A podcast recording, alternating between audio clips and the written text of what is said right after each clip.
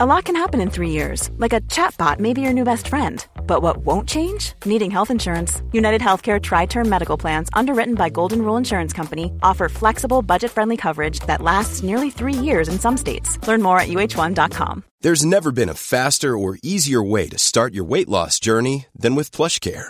PlushCare accepts most insurance plans and gives you online access to board-certified physicians who can prescribe FDA-approved weight loss medications like Wegovy and Zepbound for those who qualify. Take charge of your health and speak with a board-certified physician about a weight loss plan that's right for you. Get started today at PlushCare.com/weight loss. That's PlushCare.com/weight loss. PlushCare.com/weight loss.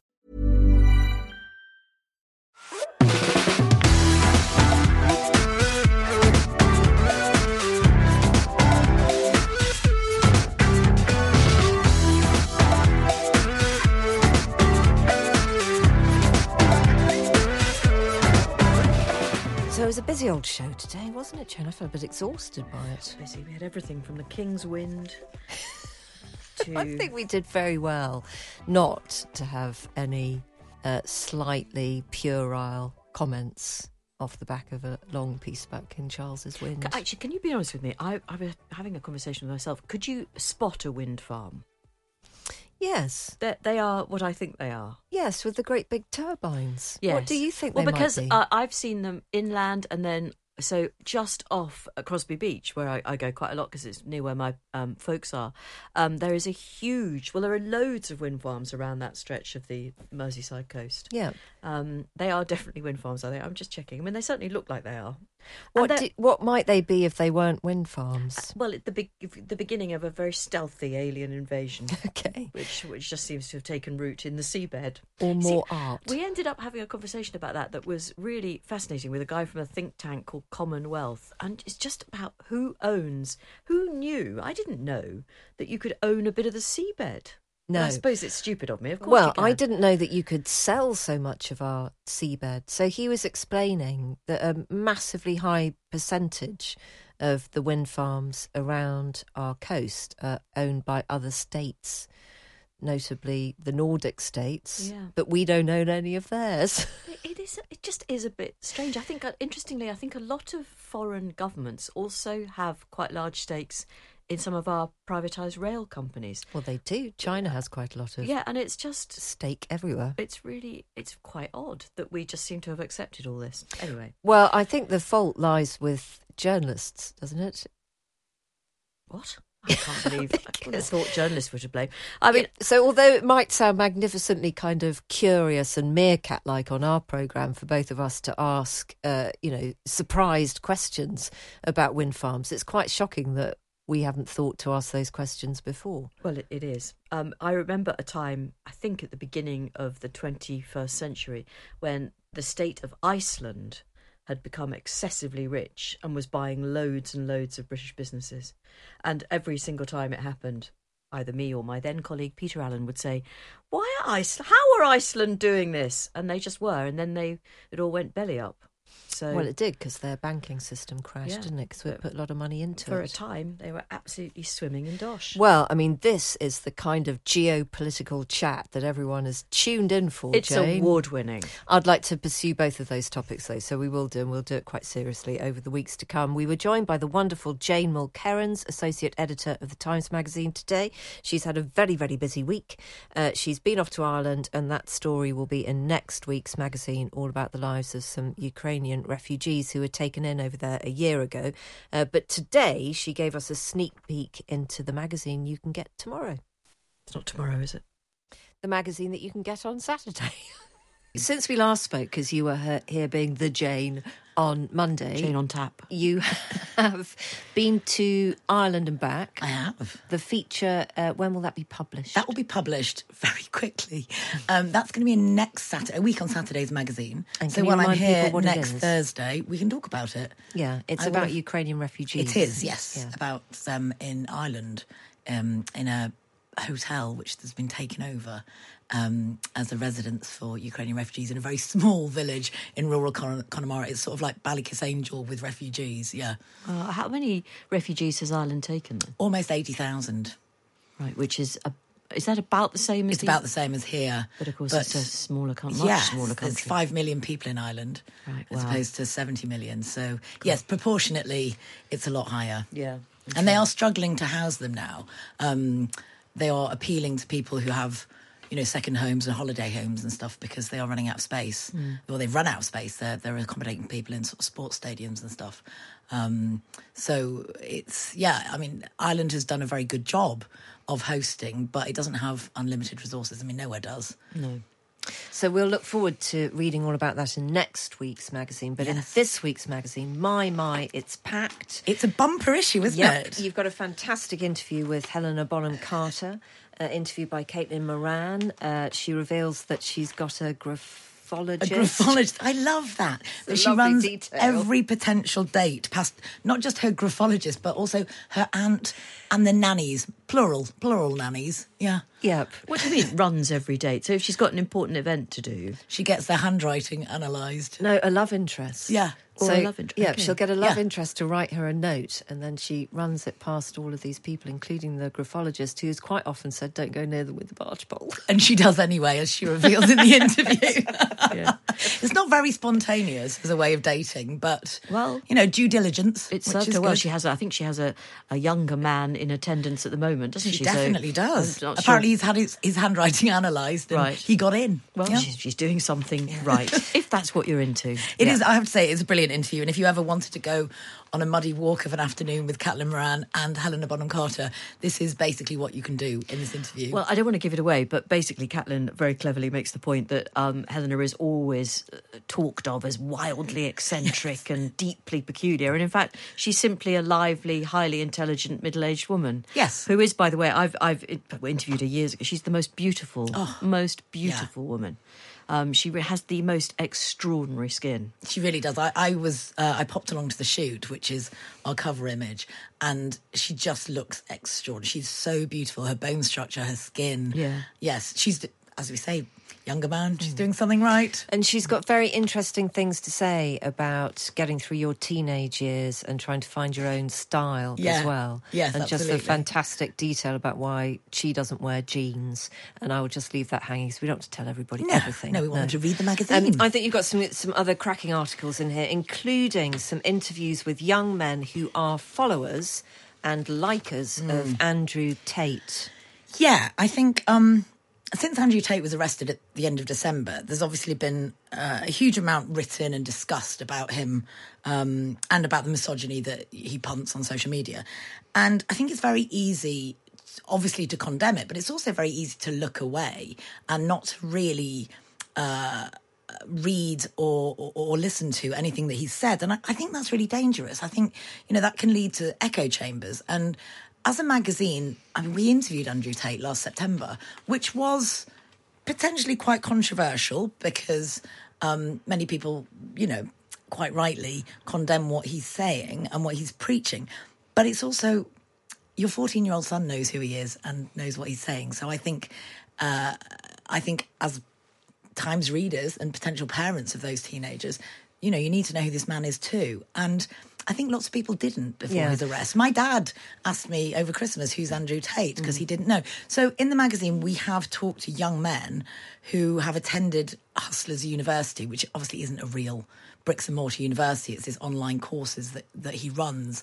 And, you know, they say a lot about why they are attracted to the sort of thing that Andrew Tate is preaching, which I think we need to understand to know why this man gets 500 million views on YouTube. So one of the boys that you've spoken to, I mean, he's a young man, Ellis Calmani, who's 19. He's from Romford. He describes himself as a boxer. He's got 200,000 TikTok followers himself. He says if you watch Andrew Tate in context, you'll see he's got a lot of respect for women. His girlfriend has said that he's a respectable man, and I think his arrest is unjustified. It's made him even more famous.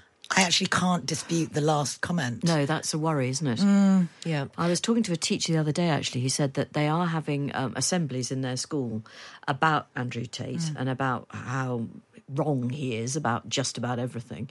And these assemblies are being filmed and then by some of the pupils, and then the footage is sent or towards Andrew Tate. I imagine he doesn't receive very much at the moment, but they are letting him know just how important he's become. So he is now someone that has to be warned about in British school assemblies, which you imagine if you're inside Andrew Tate's head, is probably not a bad thing. He's probably delighted. But I was just so heartened, Jane, to see all of these, first-person experiences from young men. Because, of course, if you just tell someone that they're wrong... they're just going to go and find more reasons why they're right, especially when they're that age. That's what you do, isn't it? Yeah, and I think we have to ask them why. We have to listen to them. Yeah, and there's a reason for his popularity. Absolutely. What void he's filling. Yep. Yeah. Another thing that I did like, the trends that need to end in 2023, including meal box services. Flexitarianism. I did agree with Ben on this. I think it's just lacking commitment to anything, isn't it? It's just nonsense. Oh, go on then. I'll have some meat. Oh, go on then. And foraging as well. I mean, maybe we could get Hannah to talk about this when she's on in a while. I think foraging, who really does foraging? Well, I think there's a picture of David Beckham foraging in the magazine. I've seen it. Is he foraging or just looking for his dignity? I don't know. Oh, Jane, harsh judgment. That was Jane Mulkerins, who is associate editor of The Times magazine, which you'll find with your copy of The Times every Saturday. Now, on our Times Radio show yesterday, we talked to a football fan, Katie Price, who is a big fan of Arsenal, and she'd been on the receiving end of some very unpleasant anti-Semitic abuse when she was in a pub in North London watching the Arsenal-Spurs game over the course of last weekend. And it is an unfortunate truth that anti-Semitic incidents do seem to be on the rise in Britain, on British university campuses apparently, and also in the States. The US has seen more anti-Semitic incidents between 2018 and 2020 than at any time in the last 40 years. Now, Alex Edelman is a comedian, and his latest show, Just For Us, is sort of an attempt to try to explore why. He's a stand-up comedian. He won the 2014 Edinburgh Fringe Newcomer Award. He's in London doing a show called Just For Us until the end of February. Now, the premise of Just For Us is that Alex decided to go and spend an evening with people who call themselves white nationalists. And we asked him if he'd just like to explain why he made that decision. I mean, not really, because it's the show, but I will. Give us a little tease. I'm sure she's paid for a ticket, Alex. Come on. Yeah, no. Yeah, don't give it all away. The tease is that I saw something on social media, and so I went to this this thing said if you have questions about your whiteness, then come to this place at this time. And I went, and it was a group of people who I broadly termed to be somewhere between white nationalists, anti-Semites, I don't want to label anybody, but I went and I sat there, and that's sort of, it's sort of that anecdote is sort of the backbone of a show that more closely examines white nationalism, but assimilation more than anything else. The way that we, all of us, not just Jews, the way that all of us present ourselves and represent ourselves and feel about how we have to, fit in to various groups. And so I think people are surprised, and they find, obviously the show has found resonance with Jewish communities in New York and DC and here in London, but people who are not Jewish, they have been, they resonated with it as well. And the show did very well in Edinburgh in front of largely, almost exclusively non-Jewish audiences. And, the show it's a comedy show. So, So at the heart of a lot of your comedy seems to lie an ability to really take the mickey out of your family, Alex, and some of it really, it is spot on. Tell us a little bit about your dad, an extremely intelligent man, but not in the eyes of your mum. I think. So funny. Yeah, well, my dad is My dad's a professor and academic and esteemed researcher in Boston. He's a cardiologist and a biomedical engineer. And I say, and to my mother, he's the dumbest piece of trash who's ever lived. But hang on, your mum is a clever woman. She's a lawyer, isn't she? Yeah, so my mom's a lawyer, but it doesn't matter how clever my dad is. To my mom, he's just an idiot. And so that's not in this show, but I've talked about it on television quite a bit, and people sometimes sometimes come up and to my father in synagogue or at work and say, "Oh, I heard the bit about your wife thinking you're a moron," and it's become, my father handles it with a great amount of grace. He's a very graceful guy. But do you know what? I mean, I don't want to make something incredibly kind of turgid and serious out of your comedy, Alex. But it's such a thing, isn't it? If I'm not sure that you could twist that around. I mean, it works, doesn't it? That your mum kind of belittles your dad and he's this amazing heart surgeon. He almost won the Nobel Peace Prize. And, you know, I think it taps into a kind of comedic belittling of men. But if you flip that around, you know, it is no longer acceptable to have a comedic belittling of women, is it? I mean, I've thought of doing it that way. So, I mean, my mother, though, I make fun of my mother for... I make fun of my mother for shortcomings, but no, a comedic belittling. You know, I don't know whether it would work. I'm just asking a genuine question. I'm not making a kind of judgment about it. You know what's so interesting is that I think you can, not to get too into the nitty gritty, although this is one of my favorite subjects, the vicissitudes of how you make a joke about a difficult topic. I could make a joke about my mother, provided I made it clear to an audience that I was representing an individual instead of a collective. So you could, but you'd have to adjust for how society treats and thinks about women, and just the same way you adjust for a society treats and thinks about men. You'd be shocked by how many, what people would deem to be social pitfalls are avoided by inserting one or two clauses into a sentence in a joke. And so sometimes people say you can't joke about this anymore, you're going to offend people with this. And in the back of my mind, if I'm being honest, whenever I see a comedian offending people, I honestly feel like it's mostly a craft failing on the part of the comedian. There are exceptions to the rule, but most of the time I go, you could have used this forward clause there, because I've used that in the past to avoid offending people. Go on, what's your favorite forward clause? No, I'm not. Everyone is different. I'm just saying that all you need to do is make it clear that you are making fun of one person instead of a large group of people. But you know what? A forward clause, how about this, is in my personal experience. Okay. That's a good forward clause. And then no one can accuse you of generalizing. Like, there are so many different ways to get a joke across without making people feel belittled. And I do think that my generation of comedians in particular is much more is very conscious of that.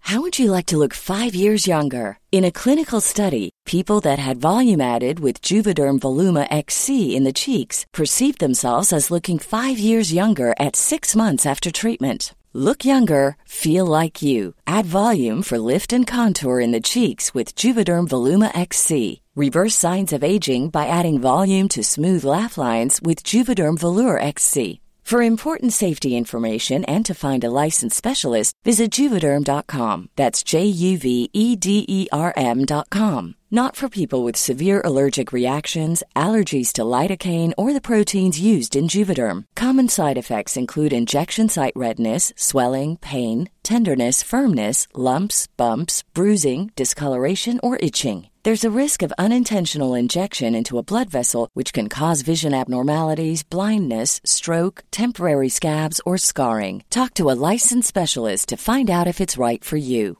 This Mother's Day, celebrate the extraordinary women in your life with a heartfelt gift from Blue Nile. Whether it's for your mom, a mother figure, or yourself as a mom, find that perfect piece to express your love and appreciation. Explore Blue Nile's exquisite pearls and mesmerizing gemstones that she's sure to love. Enjoy fast shipping options like guaranteed free shipping and returns. Make this Mother's Day unforgettable with a piece from Blue Nile. Right now, get up to 50% off at BlueNile.com. That's BlueNile.com. Hey, I'm Ryan Reynolds. Recently, I asked Mint Mobile's legal team if big wireless companies are allowed to raise prices due to inflation. They said yes. And then when I asked if raising prices technically violates those onerous two-year contracts, they said, "What the f*** are you talking about, you insane Hollywood ass!" So to recap, we're cutting the price of Mint Unlimited from $30 a month to just $15 a month. Give it a try at mintmobile.com/switch. $45 up front for 3 months plus taxes and fees. Promo rate for new customers for limited time. Unlimited more than 40 gigabytes per month. Slows full terms at mintmobile.com.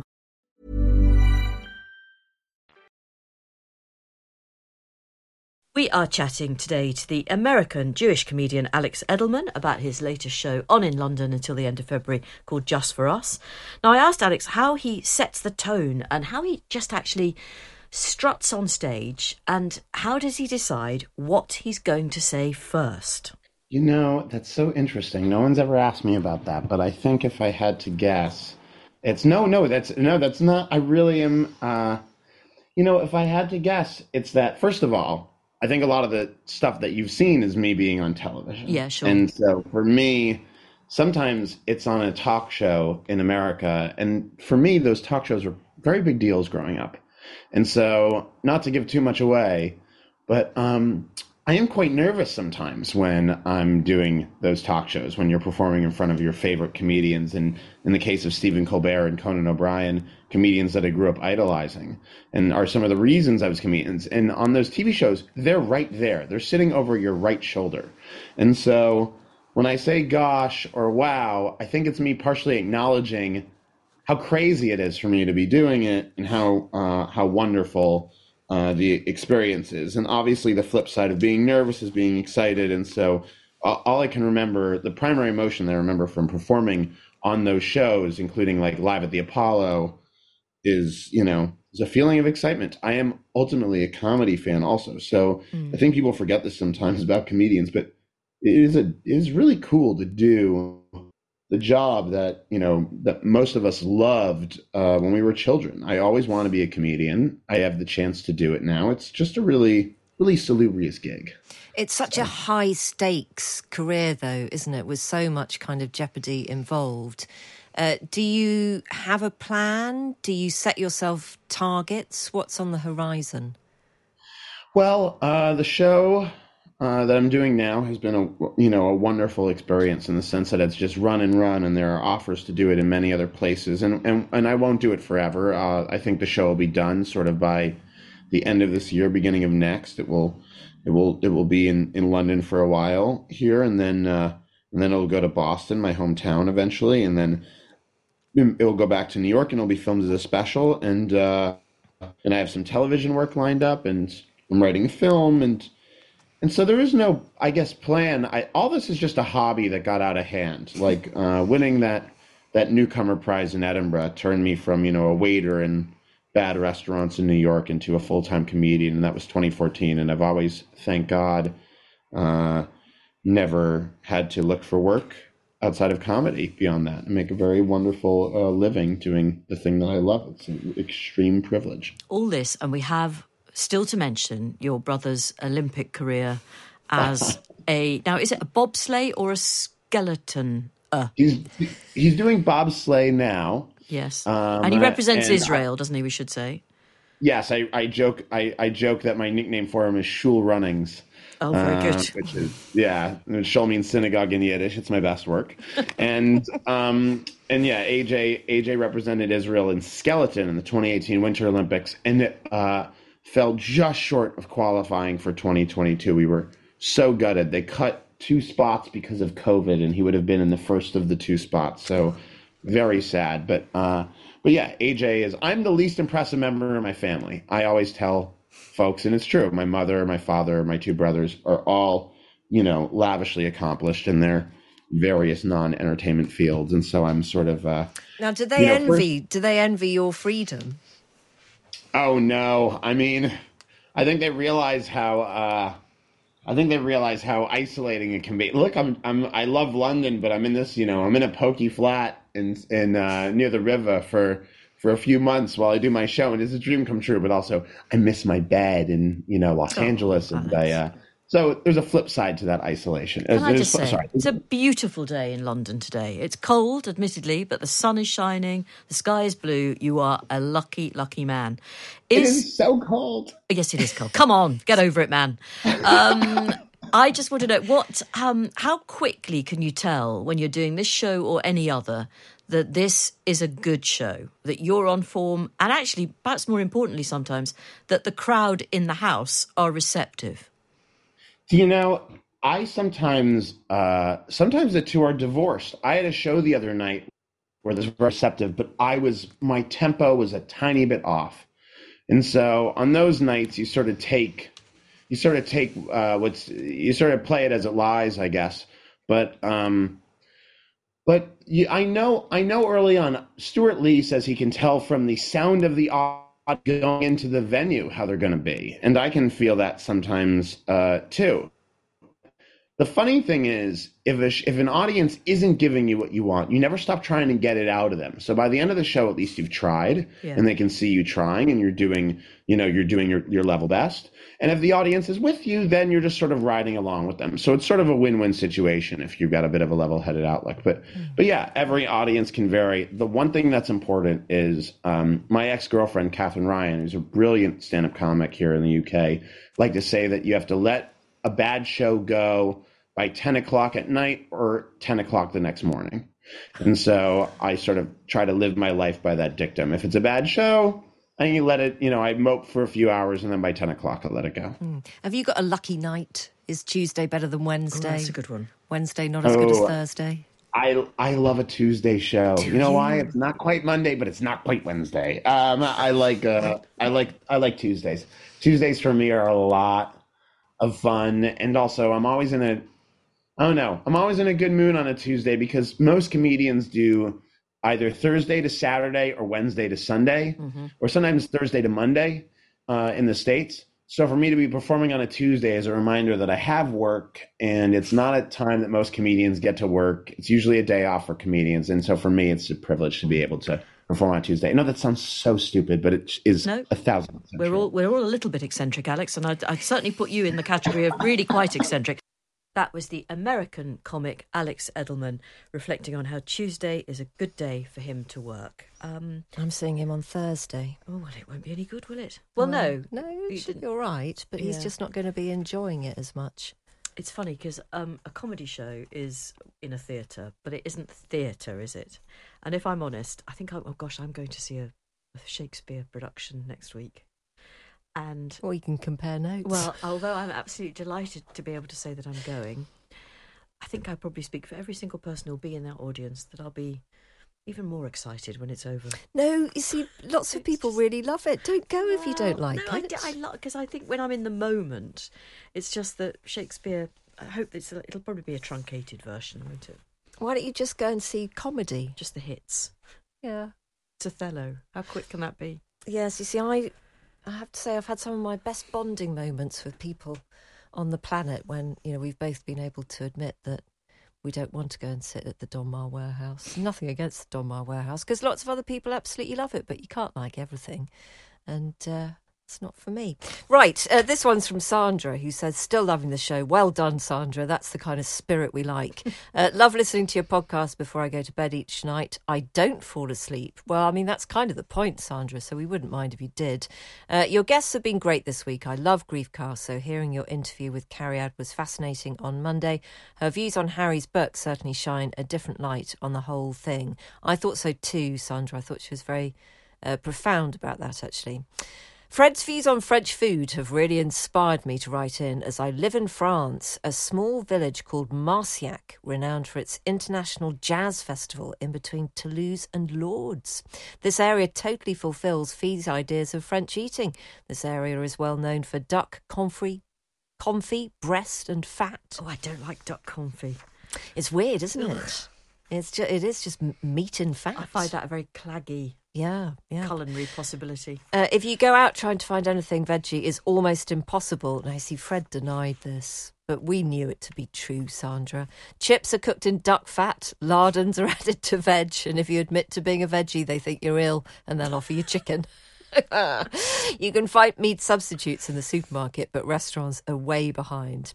Sandra adds, I hope your parents are okay, Jane. My husband has recently become a wheelchair user, which has totally opened our eyes to accessibility, as you mentioned. Steps are a nightmare, and our village has installed pretty road crossings using cobbles, which are difficult to roll over and really uncomfortable. It's definitely something you don't think about until you have to.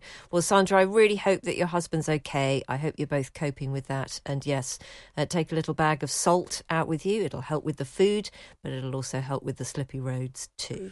Yeah, it is true that it's only when you're in that situation, and I feel for you, and I hope your husband is all right, Sandra, but it you just see danger wherever you go, and it's just the pavements. I mean, it's a generalisation, but the pavements in Britain are not in a terrific state. And I tell you what, they're a lot better than they are in lots of other parts of the world. Yeah. Okay.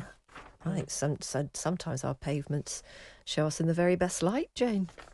Really? Some of them have been levelled up. Oh, God. One day you'll laugh openly and joyfully, and that'll not be when you make jokes like that. I won't. It'll be time for me to go. Yes, certainly. Right. Do you want to do the very long email? Well, this is from a listener who wants to respond to the interview with Jason Watkins, and they say that they had their first baby in March of last year. When he was 3 weeks old, he ended up in hospital for 10 days to recover from urosepsis as a result of a UTI. Somehow, in my sleep-deprived state in the middle of the night, I sensed something wasn't right when he was pushing my breasts away. He usually couldn't get enough of them, and his cries seemed weaker but more distressed than usual.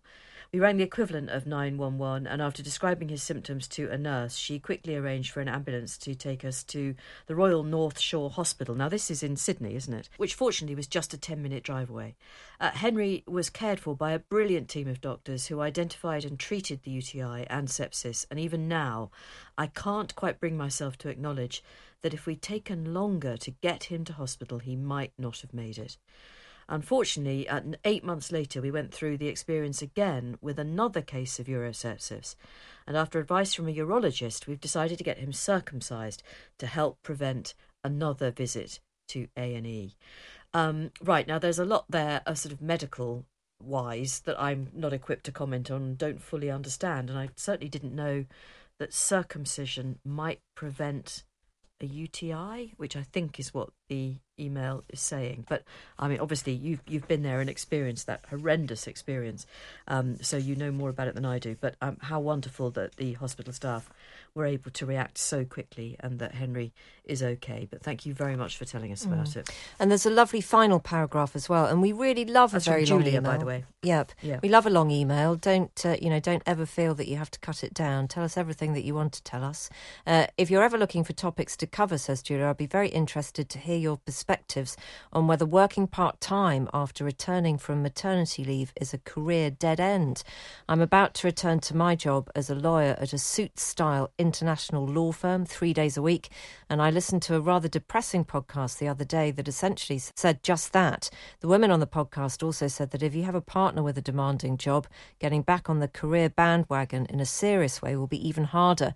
My partner is a barrister, the wig and robe kind, which definitely falls into the demanding job category. Right now, I don't feel particularly ambitious career-wise, and I'm mostly just hoping I can remember my login passwords. Not a chance. Yeah. But I'd like to think that if and when the appetite comes back, that door isn't closed. I'd be interested to hear how you've navigated mingling work and family life, and any advice you might give your 32-year-old selves with the benefit of hindsight. Well, I would say you got to get that balance between you and your partner right. And if you don't feel it's right for you to be the one that takes a bit of a back seat for a while, then I would say if there's a way to work it better for both of you, so the seesaw is balanced, then that's a good thing to do. And also, I honestly don't know your profession well enough to give any advice on going back part-time and then hoping further down the line to become full-time. I think in broadcasting, we're quite lucky. Really lucky. Yeah, well, because as a presenter you are, I'm not so sure about production staff. No, but I think even as production staff, it can be easier to get work on a programme, as opposed to working full-time across a variety of programmes. Certainly quite a lot of my freelance producer friends have made series, during their early childcare years. Right. So they've worked on producing, 16 podcasts or going to do something for Radio 4. So they, other stations are available, and obviously Times Radio now. So I think that's made it easier. Certainly I was incapable of going back to work full time, actually, after I'd had my second child. I don't really mind admitting that. I just felt I was juggling an awful lot. And the one thing that I didn't I didn't want the family ball to drop. So I think I cut down my work, probably a bit too much looking back on it. But at the time, it felt right. So that's the only advice I can give, really. Your career has suffered because otherwise you wouldn't be sitting here now. Well, I want to answer this properly, Jane. No, go on. So I'm eternally grateful that that I have now, you know, that I'm now doing this with you, that we did Fortunately together, that other opportunities came up. You know, the listening project was great to do in the 10 years when I was largely at home with the kids. I'm very grateful to all of that. If I could have stayed working a bit more, I would have done, but I just couldn't. So yeah, I think the whole culture, and I'm imagining that in the legal world, which is Julia's world, presenteeism has got to be still a thing. So being seen to be in the office, strutting your stuff, is probably much more significant than our presenting roles. Yeah, which, I agree. You know, you could easily do a lot of prep at home, and frankly, you know, you can waft in if you're relatively experienced half an hour before the programme and probably get away with it. I'm not saying it'll be the best thing you've ever done, but you can get away with it. And if my children were ill when I was doing Woman's Hour, I used to bring them in with me to work, and it was just ignored, or, you know, people pretended they hadn't seen it. And I think, I'm not sure that would be possible it isn't possible in 98% of jobs that women do. So but then you wonder whether the pandemic has changed the idea that in order to be taken seriously, you have to be in work all the hours God sends. I don't know. I don't know either. And I think maybe that's just something that our generation of women might be able to change a little bit. The notion that if you largely leave work, or, you know, kind of, I don't know, A-grade work, whatever you want to call it, to look after your children when they're small, then that is a dead end. Maybe it's on us to prove that you can spend some time with your kids and come back and you actually bring more to the party than before. But I think it's really, really difficult if you haven't got that balance right at home, just between you and your partner. You know, I think there's so much resentment that can build up if one person streams ahead. And also it means that that parent doesn't really have any knowledge of what bringing up kids is actually like. That is very important. No, I mean, I could go on now and write a 750-page book, which nobody would read, but I'd enjoy getting out of my system. But I think it's also worth saying, don't be hard on yourself if, frankly, you can't wait to get back to work. Or if you just find yourself really enjoying, some time at home with small children, but also loving it precisely because you've got the alternative of, say, 3 days in the office to go alongside, because I think we all need a little bit of both, if possible. That isn't to say that women and men who are full-time carers for small kids don't actually do a brilliant job and may very well end up being hugely fulfilled and I would also hope much appreciated by partners and indeed in time by the children. Although the latter point I'm not so confident about. But waiting a very long time for that. Yes. Julia, I don't think we've helped at all, but those are our experiences. But we feel better for having a chat about it. Yes, and it is, you know, it's well worth hearing from our other listeners about, because they might be able to be slightly less verbose and a little bit more on the money. Do you really think? I do, Jane. Yes. No. And by the way, thank you. It's fantastic to hear from people listening in Australia and New Zealand.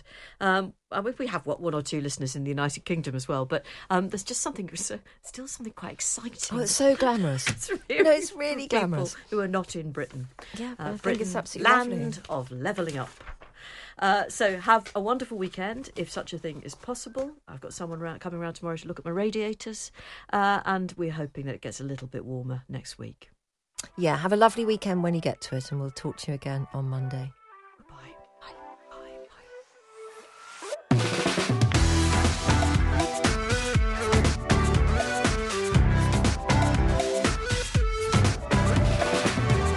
You have been listening to Off Air with Jane Garvey and Fee Glover. Our Times Radio producer is Rosie Cutler, and the podcast executive producer is Ben Mitchell. Now, you can listen to us on the free Times Radio app, or you can download every episode from wherever you get your podcasts. And don't forget that if you liked what you heard and thought, hey, I want to listen to this, but live, then you can, Monday to Thursday, 3 till 5 on Times Radio. Yeah, embrace the live radio jeopardy. Thank you for listening, and hope you can join us off air very soon. Goodbye.